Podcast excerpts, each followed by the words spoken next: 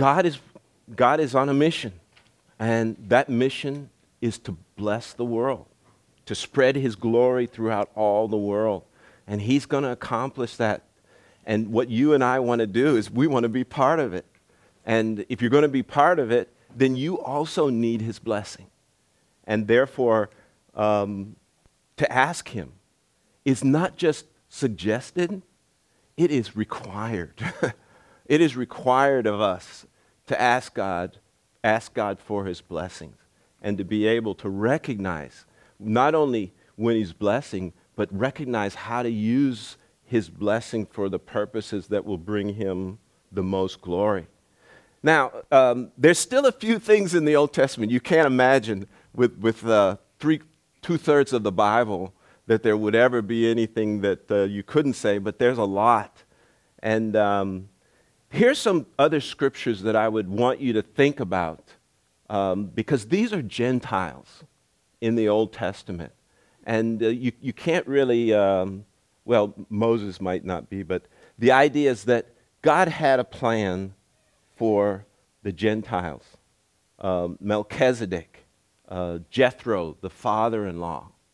Uh, father in laws can be blessings, even mother in laws can. Balaam, uh, Nineveh.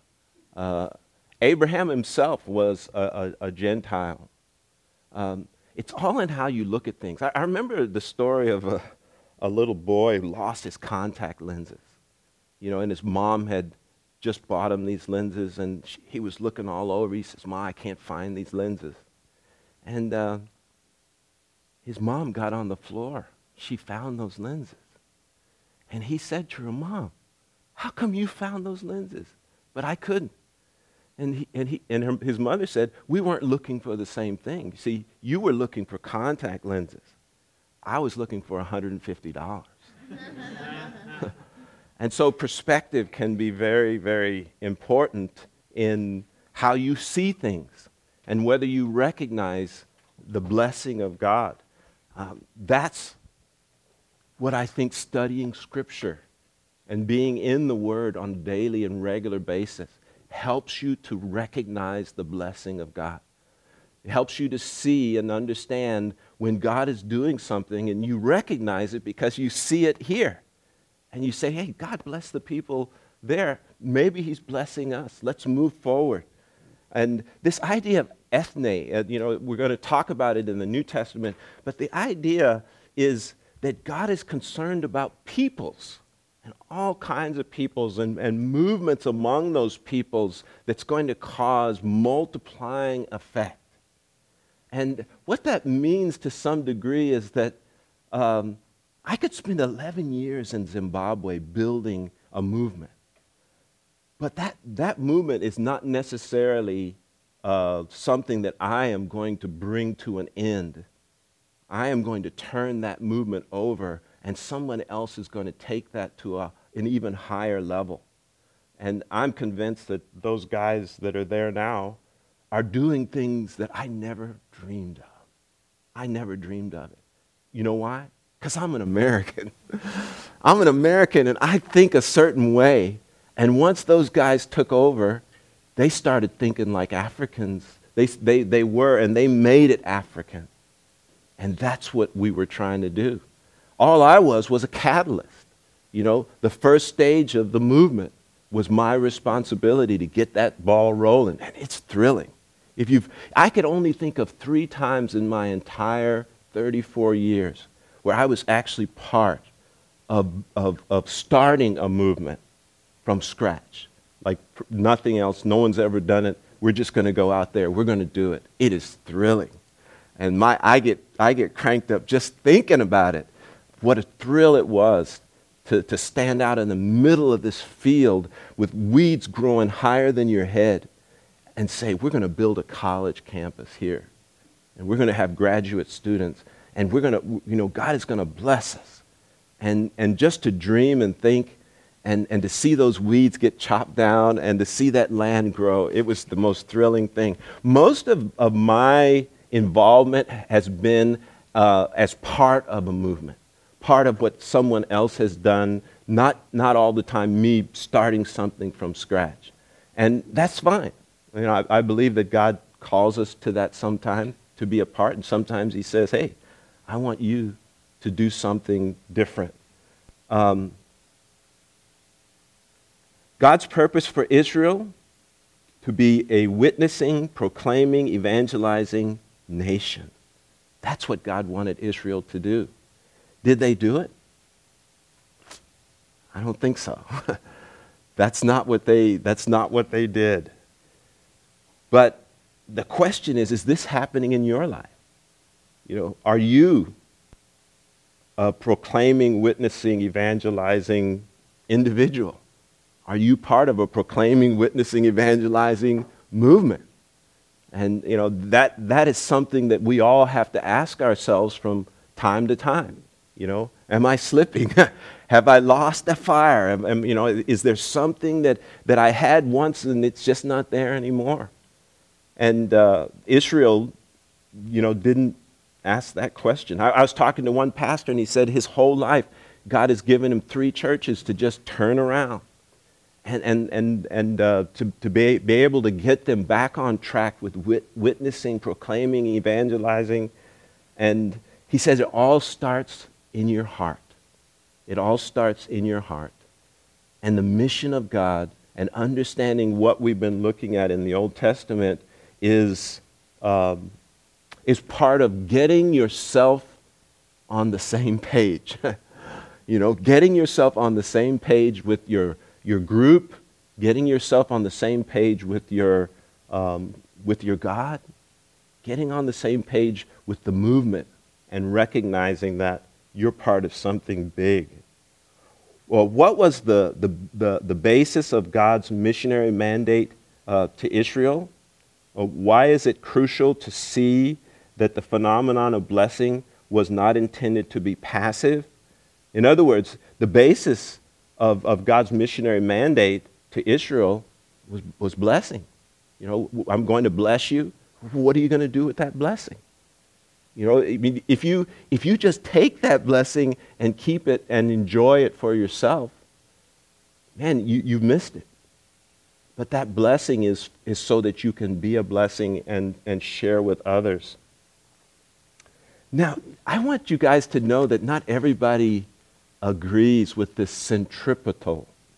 You know what centripetal means? It means that, that as, as you're going around, you're being drawn in closer and closer. And, and many people believe that that's what Israel was designed to do. They were, they were God's uh, kind of magnet, and, and other nations were supposed to come and you know, see them and you know, the blessing. Um, there's a professor by the name of Walt Kaiser. Uh, he would differ with that. And he would say that what Israel was supposed to do is the same thing that we are, are, are supposed to be doing. And that uh, they had the same mandate, they just didn't do it. And, and, and as, as they rebelled against uh, what God said and didn't obey God, then the consequences began to occur. God is moving in the world today in unprecedented way, ways.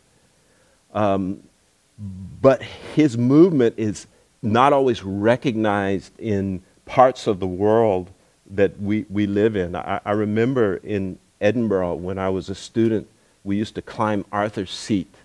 And it was a mountain right in the middle of the town, 800 foot volcanic, whatever.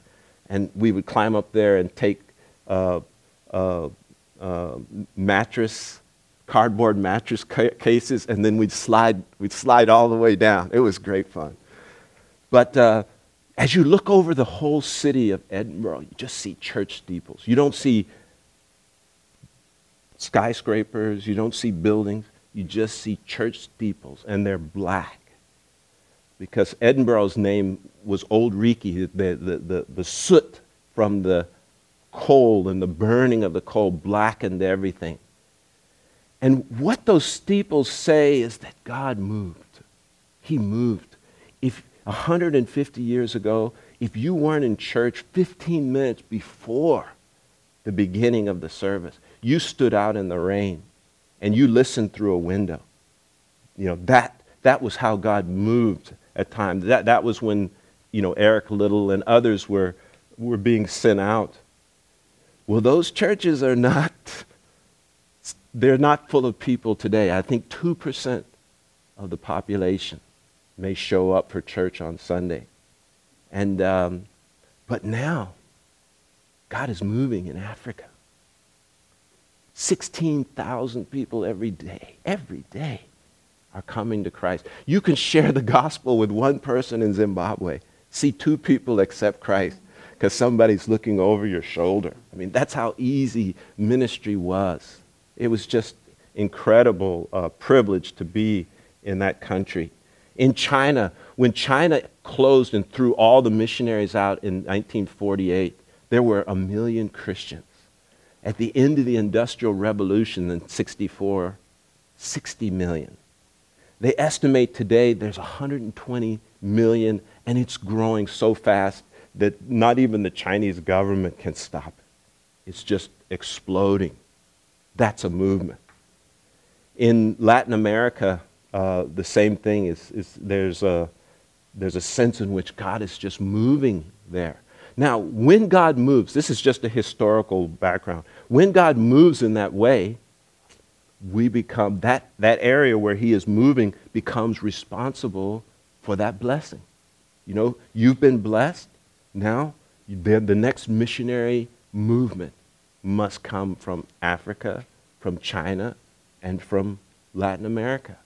That's the way, it, that's the way it's worked throughout history. And, and therefore, you know, if you receive these manifold blessings, but you don't do anything with them, then it's like fruit that just dries on the vine. It's, it's, not, it's not useful.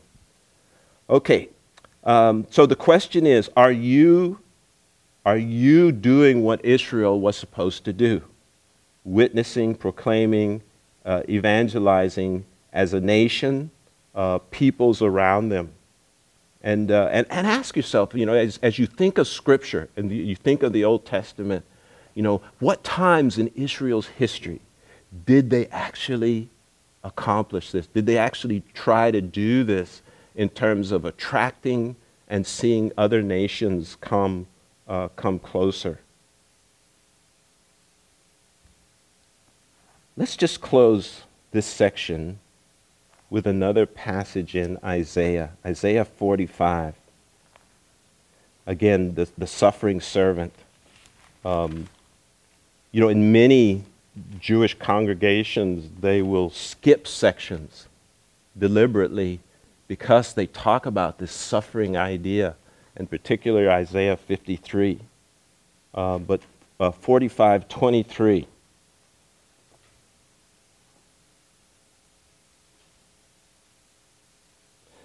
By myself I have sworn, my mouth has uttered in all integrity a word that will not be revoked. Before me every knee will bow, and by me every tongue will swear. And as you know, that's a passage that's used in the New Testament to describe the Lord Jesus. That every knee will bow, every tongue will confess that Jesus Christ is Lord. And so we see that the, the, the Old Testament has many, many examples of how Christ, I mean, how Christ, I would say, yeah, I would say how Christ is, is evident there. And um, w- one of the things that I'm going to, to talk about once we finish the New Testament part is this concept of the Trinity. Um, when you think about the mission of God, uh, there are two doctrines of Scripture that should come to your mind. The first one is the doctrine of the Trinity. And the reason is, is because the way God works, the way, way God interacts with Himself, the Father, the Son, and the Holy Spirit, reveals the mission of God. And, and I'm going to explain that to you. But, uh, but also, um, the, the idea, I'm, I'm sorry, I just lost that thought. But, I'm going to talk about the idea of the, um, how the Trinity. Uh, Oh, just got it back. it's ecclesiology. That is the second theology that, that is very much impacted by the mission of God. and that is ecclesiology. That is, how does the church grow? How does it multiply? Where should it be? How should it be expanding? Where should, be, where should we be looking to build a new movement?